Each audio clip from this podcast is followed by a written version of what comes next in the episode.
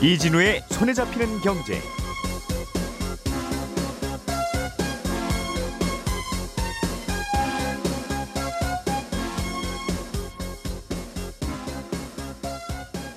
안녕하십니까 이진우입니다. 코로나19 때문에 많은 어려움을 겪 었던 자영업자들이 빚 상환의 어려움을 또 겪고 있습니다. 그래서 정부가 대출 만기를 최대 3년간 더 연장해 주기로 했는데 이걸 두고 논란이 좀 있나 봅니다. 어떤 점들이 지적되고 있는지 잠시 후에 들어보겠고요. 남양주 왕숙, 인천 계양, 고양 창릉 정부가 지정한 3기 신도시 지역들인데 작년까지만 해도 이 3기 신도시에 대한 관심이 뜨거웠습니다만 최근에는 소식이 좀 뜸하죠. 3기 신도시 지금 어떻게 사업이 진행되고 있는지 네, 업데이트를 좀 해보겠습니다. 영국 돈 파운드화의 달러 대비 가치가 출렁이고 있습니다. 이 여파로 글로벌 경제도 영향을 크게 받고 있는데 영국에서는 또 무슨 일이 일어난 건지 이 얘기도 간단히 들어보죠. 9월 28일 수요일 손에 잡힌 경제 바로 시작합니다. 오늘의 뉴스를 프로파일링 합니다. 평일 저녁 6시 5분 표창원의 뉴스 하이킥.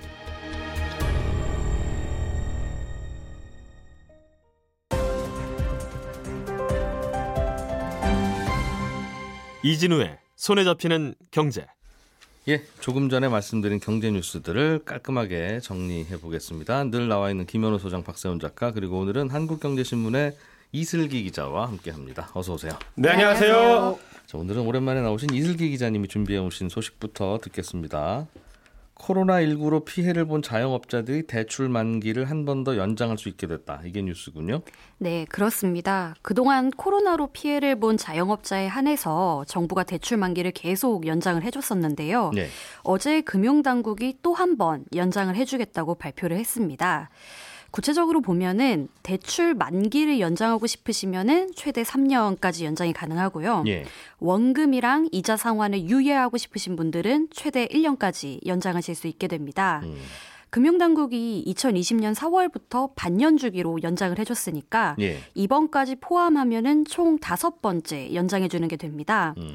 그래서 2020년 4월부터 대출 만기를 연장하신 자영업자의 경우에는 이번에도 대출 만기를 연장한다면 최장 5년 음. 6개월 동안 만기를 연장할 수 있게 되는 겁니다. 예. 만기를 연장한다는 건 그 사이에 원금 이자는 꾸준히 갚겠다는 뜻이니까 은행도 어차피 만기 때 다시 돌려받고 다른 분들한테 대출해 주느니 뭐 큰 문제 없으면 연장해 드리면 되는데 문제는 이분들이 지금 그 원금과 이자도 아직 상환을 시작을 안 한 상태다 보니까 갚을 능력이 있는 분들인가 아닌가 이제 걱정이 되겠어요. 이제 그게 논란거리의 시작이겠죠? 네, 그렇습니다. 그래서 사실 금융당국이 올해 초에 대출 만기를 또 한 번 연장을 해주면서 이제는 더 이상 연장을 안 하겠다고 얘기를 했었습니다. 네.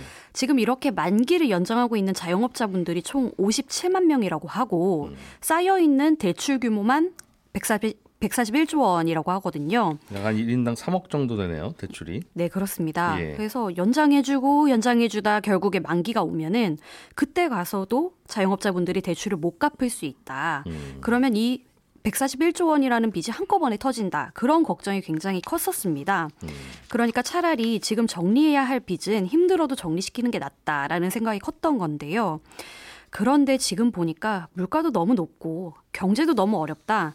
그러니까 일단 한 번 더 만기를 연장하자라는 쪽으로 방향을 튼 겁니다. 특히 이것에 대해서 정치권 압박이 굉장히 컸습니다. 왜냐하면 유예 조치를 당장 끝내자니 자영업자들 숫자도 너무 많고 예. 정치적인 부담이 그만큼 컸던 거죠.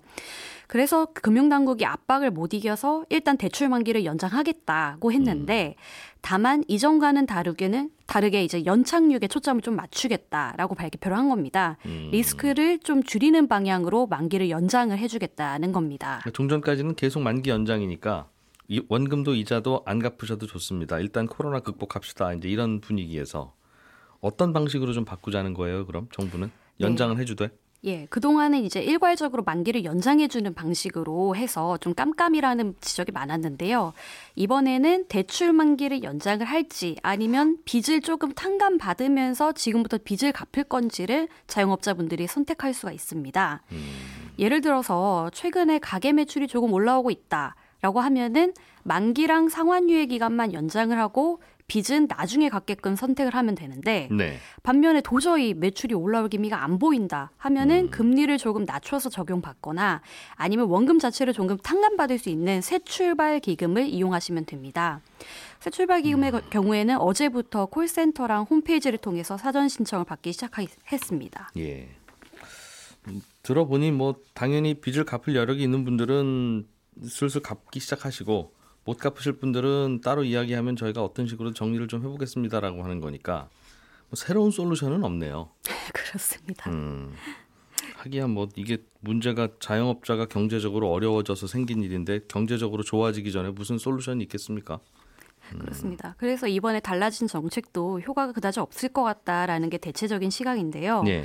이제 과거랑 제일 다른 점이 새 출발 기금을 통해서 채무를 조정받을 수 있, 게 하겠다라는 점인데 사실 그렇게 채무를 조정을 받으면 페널티가 있습니다. 예. 신규 대출이 어려워지고 카드 발급도 제한이 되는데요. 그래서 결국에 자영업자들이 기존처럼 만기를 연장하면서 버티려고 하지 않겠느냐라는 음. 시각이 대체적입니다. 그렇군요. 이게 결국 결국에는 또 그런 폭탄을 뒤로 미루고 폭탄을 뒤로 미루면 나중에 이제 뭐 이번 정부든 다음 정부든 또 그 폭탄 또 끌어안고 있다가 정리를 하려고 하면 왜 이번 정부는 집권하고 나서 항상 서민들 괴롭게 하느냐고 할 거고 그러면 또 이제 선거 때 문제가 될 테니 그것도 뒤로 미루고 이런 이런 이제 사안들이 하나둘이 아닌데 이것도 그렇고 뭐 국민연금 개혁도 그렇고 당장 인기 없는 정책들은 다 항상 뒤로 미뤄지는 그런 게 좀 걱정이에요. 예, 그렇습니다. 이게 한번 미루게 되면 2025년에 다시 이제 문제가 발생하는 거거든요. 음, 그때까지 근데, 미룬다는 얘기죠. 그렇습니다. 예. 근데 지금 당장 물가가 이렇게 높고 경제 상황이 안 좋은데 지금 미뤄준다고 해서 나중에 갚을 여력이 더 생기겠느냐. 음. 오히려 여력이 줄어들 수 있다라는 지적이 첫 번째고요. 그리고 빚 부담 자체도 더 커질 수 있다는 지적도 나옵니다. 왜냐면 이미 2년째 만기를 연장해주고 있지 않습니까? 예. 그 말은 2, 3년 전에 받은 대출이 만기가 계속 연장이 되고 있다는 겁니다. 음. 근데 그때 받은 금리는 굉장히 낮았을 때 나온 대출이거든요. 이자가 낮았을 때 받은 대출인데 예. 요즘엔 1년 연장시키면 그 사이에 불어나는 이자만 해도 예전보다는 많다는 얘기죠. 예, 그렇습니다. 그래서 음. 이자 부담이 계속 더 커질 수밖에 없다. 그래서 2025년이 돼서 대출을 갚을 시기가 오면은 이 부실이 한꺼번에 터질 수가 있다. 음. 그런 우려가 나오고 있습니다. 부동산 시장에는 거품이 좀 많으니까 금리를 좀 올려서 이른바 빚을 좀 많이 끌어안고 집산분들에게 매물을 좀 내놓게 하자는 생각으로 금리를 계속 올리고 있는데 문제는 그렇게 되면 그분들은 이자 부담이 늘어나니까 일단 집 팔기 전에 먼저 생활비부터 줄일 거고 그럼 그게 결국, 자, 결국 자영업자들 매출 감소로 이어질 거라서 이게 여기 누르면 저기 튀어나오고 저기 누르면 여기가 대책이 없고 그런, 그런 고민들이 계속 생기네요. 음. 일단은 대출 만기를 연장해 주기로 했다는 소식이네요. 정리하면 네, 되겠습니다. 그렇습니다. 김현우 소장님, 네. 오랜만에 삼기 신도시 뉴스 좀 들어보죠. 네. 마침 그 어떻게 되고 있나 궁금했었는데, 예. 최근에는 일기 신도시에 이 관심이 집중되다 보니까 이게 조금 소식을 전해드린 게 뜸했는데 사업 진행 상황을 전반적으로 한번 업데이트를 해드리도록 하겠습니다. 예. 아, 요 3기 신도시라는 게 이제 수도권 일대 15곳에 189만 세대 규모의 공공 이 주택 지구인데 음. 2018년 말에 요게 최초로 발표가 됐지만 아, 작년에 작년 7월에 이 사전 청약이라는 걸 실시를 했습니다. 예. 주택 시장 열기가 뜨겁다 보니까 매수 심리를 조금이라도 진정시키기 위해서 한 건데 사전 청약은 본 청약 한 1년에서 2년 전에 에, 똑같은 자격으로 청약을 받되 당첨되면 본청약 때 100% 당첨 자격이 유지되는 음. 제도입니다. 다만 소득이나 재산, 뭐 가구 구성원 이런 다른 조건은 다 바뀌어도 상관없지만 예. 무주택 지위는 유지를 했어야 되거든요. 음. 그러니까 사전 청약 당첨되면 본 청약 할 때까지는 어, 시장에서 집 좀 사지 마세요. 음. 어, 요런 효과를 노리고 어, 작년에는 뭐 4차에 걸쳐서 사전 청약을 진행을 했는데 원래는 아파트 이제 삽뜨기 시작할 때 보통 분양을 하는데 그렇죠. 지금은 이제 계획표만 나왔을 때 분양을 했던 거죠. 맞습니다. 삽들 때까지 예, 기다리면 늦어지니까 그때까지 집값은 뭘로 잡느냐 네. 하는 것 때문에 그렇습니다. 그래서 예. 삽들 것 같은 시점에서 1, 2년 전에 받은 게 사전 청약인데 이렇게 네. 마친 게 14,000 가구가 되고요. 어, 그때로부터 1, 2년 정도 후에 본 청약을 받는 게 사실은 계획이었습니다. 1, 그 2년 후에 삽뜨겠다는 계획이었다는 거죠. 그렇죠. 그런데 삽이 잘 안 떠집니까 요즘? 자, 예, 대부분 잘 안 떠지고 있습니다.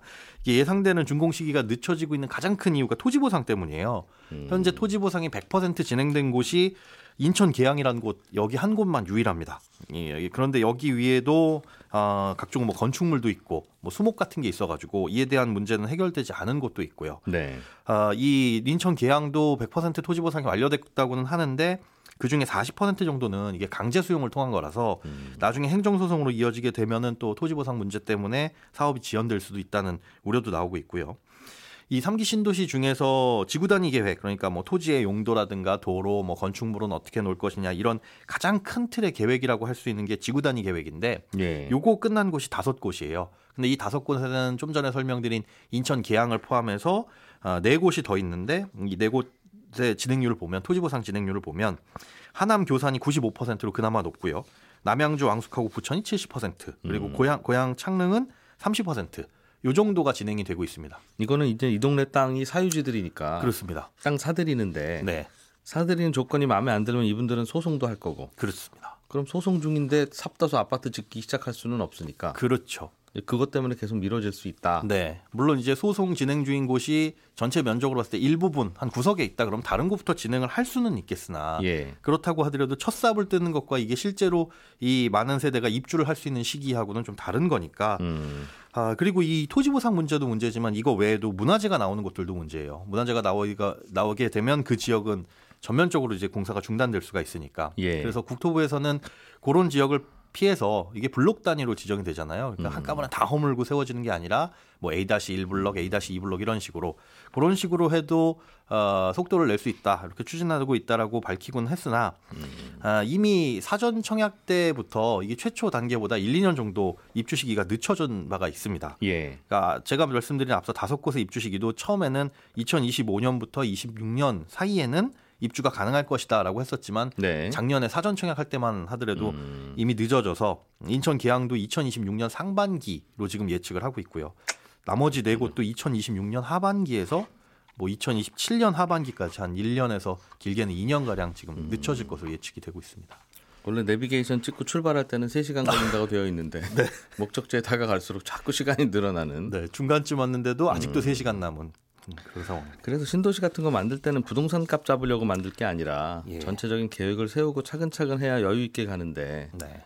갑자기 이때까지 다 짓기로 하고 지어야 되니까 토지 보상도 후하게 해줄 수밖에 없을 거 아니겠어요? 그렇죠. 그 정부 측에서는 후하게 준다라고 생각했는데 토지 보상을 받는 입장에서는 이게 지금 주장에 나오는 건 있고 아니면 소송을 건다고 하면 더 후하게 주겠구나. 그렇죠. 어, 정부가 급하니까. 맞습니다. 근데 그 상황을 밖에서 보면 반대쪽에서 보면 토지보상 특혜를 너무 많이 준다. 네. 그러니까 또 먼저 LH 직원이나 이런 사람들이 가서 땅 사고 이러는 거 아니냐 하는 그런 지적도 일리가 있죠. 음, 근본적으로는 너무 급하게 추진하려고 하는 문제 때문에 그러니까 좀 진작 계획을 세우든가. 네. 근데 안, 하, 안 하려고 하다가 이제 집값 올라가면 갑자기 신도시 계획 발표하고. 그리고 빨리 추진하고 음. 그런데 문제는 그렇게 빨리 추진하는 것도 이렇게 늦어지다 보니까 부동산 경기가 안 좋아졌을 때 첫 삽을 뜨게 되는 상황도 발생을 하고요. 예. 음. 나머지 좀 알려주세요. 예, 또. 이제 예. 본청약이 그런데 진행되는 곳들도 있습니다. 다음 달부터 빠르면 시작이 되는데 성남 예. 세 곳하고 위례, 부천 원종 이렇게 총 다섯 곳입니다. 여기에는 공공 분양이 총 1,900세대 정도밖에는 안 돼요. 그러니까 사실 규모가 그렇게 크지는 않은데 서울하고 인접해 있다 보니까 사전 청약 때 이것들이 굉장히 큰 인기를 끌었던 곳들입니다. 네. 그런데 여기도 본 청약이 다음 달부터 시작은 되지만 준공 일정은 한 반년에서 1년 정도 뒤로 미뤄진 상태입니다. 그러니까 본청약이 제때 진행된다고 해도 이 첫 삽을 뜨냐 마냐 또 블록 단위로 해가지고 어, 언제는 되냐 안 되냐 이게 좀 달라질 수 있거든요. 실제 네. 입주 시기는 늦어질 수 있다는 거죠. 그러니까 음. 작년에 사전 청약을 하신 분들은 뭐 빨라야 한 5, 6년 후에 입주를 할 수 있지 않을까라고 예상이 되고 있는 거고요. 문제는 이렇게 입주 시기가 더뎌지면서 다른 것들에게도 영향을 미치는데 이 GTX 같은 교통망 확충이 늦어질 수도 있다라는 문제도 생깁니다. 아, 정부에서는 이번 달 내에 이 3기 신도시의 교통망 확보에 대한 구체적인 방안을 내놓겠다라고 약속을 하는 상태거든요. 네. 이걸 이번 달 내로 내놓는 이유는 잠깐만 이 번 달이면 이틀 남았잖아요. 네. 이번 달 내에 내놓겠다고 한 게 많습니다. 지금 계속 기다리고 있는데 초과이익 환수제에 대한 뭐 이런 방안이라든가 이게 이제 이틀 안에 나올 것 같은데 아, 이걸 이렇게 빨리 내놓으려고 했던 이유가 삼기 신도시 교통망을 먼저 확보를 하고 예. 그다음에 이 조, 이걸 조기 착공해서 그 위에 삼기 신도시를 세우겠다라는 계획이었거든요. 음. 그런데 삼기 신도시의 입주 시기가 이렇게 뒤로 미뤄지다 보니까 이것도 차질이 생길 수 있고 이렇게 되면은 문제는 정부가 추진하는 컴팩트 시티라는 개발 계획에도 차질이 생겨요. 요건 8 816 부동산 대책 요번 대책에 나왔던 건데 예. GTX 역사를 중심으로 한 300m에서 길게는 1km 반경 내에 뭐 복합 환승이라든가 쇼핑센터, 오피스 그리고 고밀도 주거 지역을 만들겠다 이런 계획이었습니다. 음. 근데 이건 전제가 GTX 역사가 세워져야 되는데 네. 그게 세워지지 않으면 이 계획에도 좀 차질이 생길 수 있다는 거죠. 음. 그래서 이래저래 GTX와 삼기 신도시는 계속 늦춰지고 있다. 네. 전부 다 얽혀서 조금 음. 꼬이고 있는 상황입니다. 이래서 사실은 사전 청약을 삽뜨기 전에는 못 받는 거가 원칙이었던 것 같아요. 네, 과거에 미리 받았다가 토지 보상 안 되면 어떡해요? 이러다가 민간이 사업하면 벌써 엎어졌지 않겠습니까? 네. 다만 이제 정부가 하는 사업이니까 의지만 있으면 할 수 있으니 설마 분양 못 하지는 않겠지라고 생각해서 사전 청약을 한 건데 네. 생각보다 좀 길어지네요. 시차가 벌어지고 있습니다. 예. 여러 가지 또 영향도 좀 있겠습니다. 아무튼 분양 시장에도 영향이 있을 것 같고. 네, 예. 이게 뭐 사전 청약의 당첨을 포기할 수도 있는데요. 네. 그러니까 본 청약에 들어갔을 때 사전 청약은 본 청약에 100% 당첨된 사람들의 지위로 들어가잖아요. 네. 이렇게 되는데 분양 시장이 안 좋고 뭐 미분양이 날 것 같다 이런 분양 시장의 분위기라고 한다면 사전 청약을 포기하게 되는 분들도 나타날 수는 있습니다. 아, 나 굳이 삼기 신도시 안 들어갈랜다? 그렇습니다. 예. 삼, 그런데 사전 청약을 포기하게 되면 각종 불이익이 있어요. 1년 동안 다른 일반 청약, 사전 청약 다 재청약이 금지되는데 예. 그렇다고 해서 그게 아까워서 본 청약에 들어가게 된다면 청약 통장을 쓰게 되는 거니까 음. 아, 이분들의 고민이 이 분양시장 분위기나 주택시장 분위기에 따라서 훨씬 더 커질 수 음. 그래도 이때는 분양가는 싸게 들어간 거죠? 그렇습니다. 분양가는 음. 과거에 나왔던 예상 분양가에 거의 뭐 차이가 없을 것이다라고 발표는 했는데 그러니까 요즘 집값 좀 내린다고는 합니다만 요즘 집값보다는 그래도 싼 맞습니다. 음. 알겠습니다. 박 작가님, 네. 영국 돈 파운드의 가치가 출렁거리고 있는데 그렇습니다. 우리가 뭐 영국 돈 가치까지 신경 써줘야 되나 하는 네. 생각도 듭니다만 듭니다만 돌고 돌면 또 우라스 또 안 쓸 수도 없는 영, 그 이야기라서 그렇죠. 예. 달러 아닌 돈은 또 죄다 가치가 달러 대비 떨어지고 있는데 영국 돈은 또 준기축 통화로 여겨지기 때문에 관심을 갖는 뉴스거든요. 예. 엊그제 파운드의 가치가 달러 대비 사상 최저로 폭락을 했는데 1파운드에 1.03달러까지 떨어졌다가 어제는 조금 올라가지고 1.07달러가 됐거든요. 근데 한 달 전만 해도 1.17달러 수준이었고요. 음. 올해로 보면 연초보다 20% 정도 떨어진 겁니다. 이게 주요 10개국 가운데 일본 엔화와 함께 가장 많이 가치가 떨어진 그런 상황입니다. 야, 이제는 영국 돈 파운드나 미국 돈 달러나 1달러가 1파운드네요. 거의. 네, 그렇게 되고 있습니다. 음. 예전에는 제 기억에는 2, 2, 2파운드가 훨씬 넘었는데 즉 2달러 줘야 1파운드. 네. 아, 계속 영국 돈 가치는 떨어지고 있군요. 수십 네. 년째. 언제적 얘기신지. 알겠습니다. 아주 옛날에 네네. 어학연수 같은 거 준비하고 뭐 이럴 때 예. 그랬었어요. 예, 왜 이렇게 떨어지냐면 미국 금리 올려서 그렇다는 얘기는 굳이 길게 안 해도 될 것 같고 예. 다른 이유 중에 하나는 영국 정부의 감세 정책이 시장에 불안감을 줬다는 겁니다. 이게 무슨 얘기냐면 네. 영국이 원래 내년 4월에 법인세를 19%에서 25%로 올리기로 되어 있었거든요. 근데 새롭게 총리가 된 트러스 총리가 법인세 인상 계획을 철회를 했습니다. 그리고 음. 건강보험료도 내리기로 했고요. 소득세도 내리기로 했습니다. 감세 전반적으로 네. 이런 예. 내용의 예산안을 새롭게 발표를 했습니다. 그래서 5년간 덜 들어오는 세금이 대략 70조 원 정도로 추정을 하고 있는데 네. 세금 좀 덜 걷고 건강보험료도 덜 받을 테니까 국민 여러분 그 돈으로 소비하세요. 그래야 경기가 살아납니다.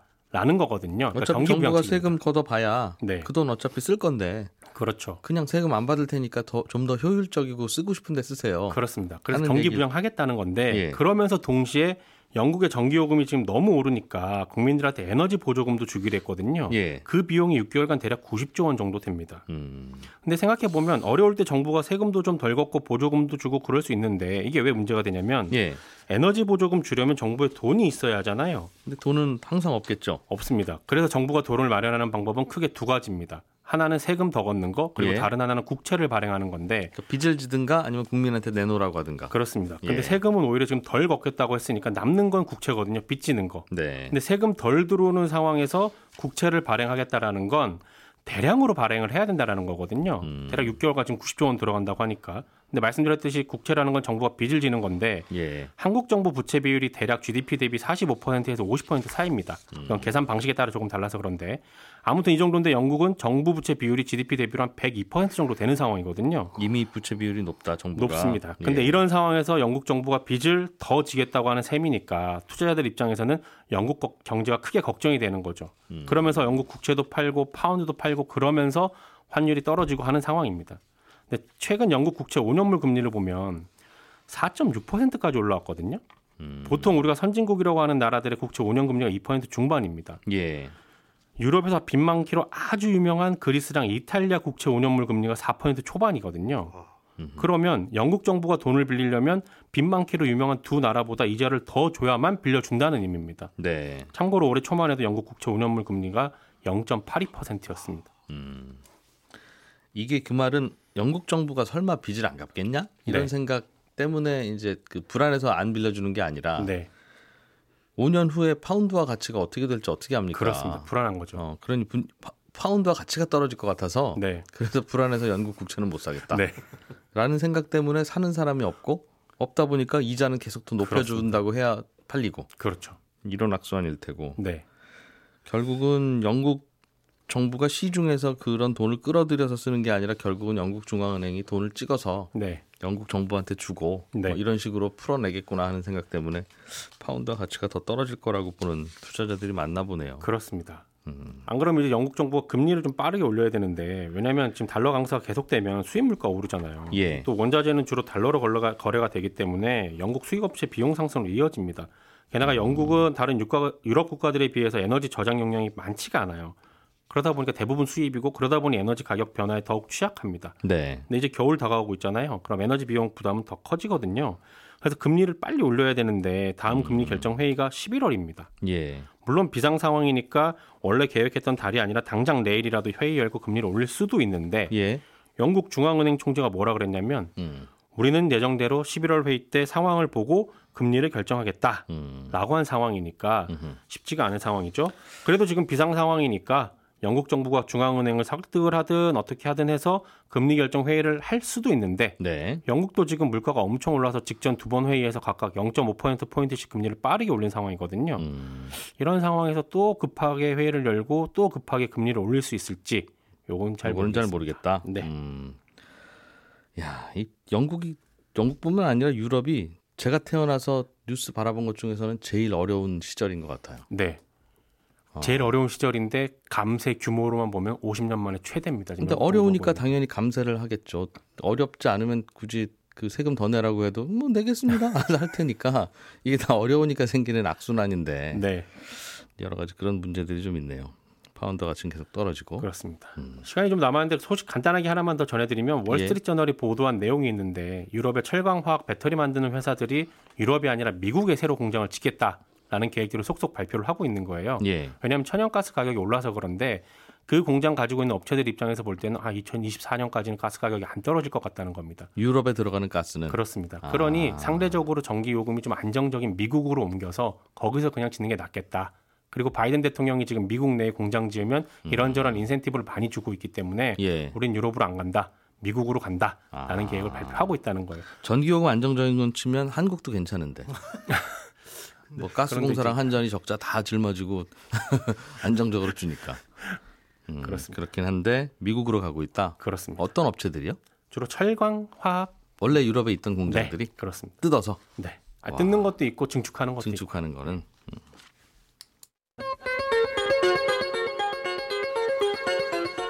예, 저는 잠시 후 11시 5분에 이어지는 손에 잡히는 경제 플러스에서 또 한번 인사드리러 오겠습니다. 이진우였습니다. 들어주신 여러분 고맙습니다.